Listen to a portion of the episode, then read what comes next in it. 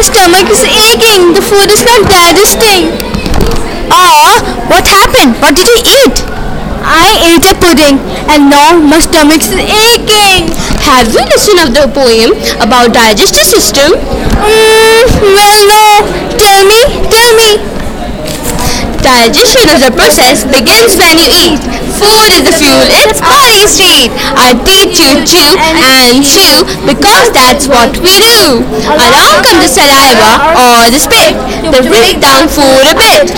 Organ esophagus squeezes the food down into the stomach where it will be found. The food is turned into liquid, destroying the bacteria. It's so wicked. The small intestine gives what we use, separating it from the fuse. Next, our largest time, where waste becomes solid, it dissolves with H two O, and here we go!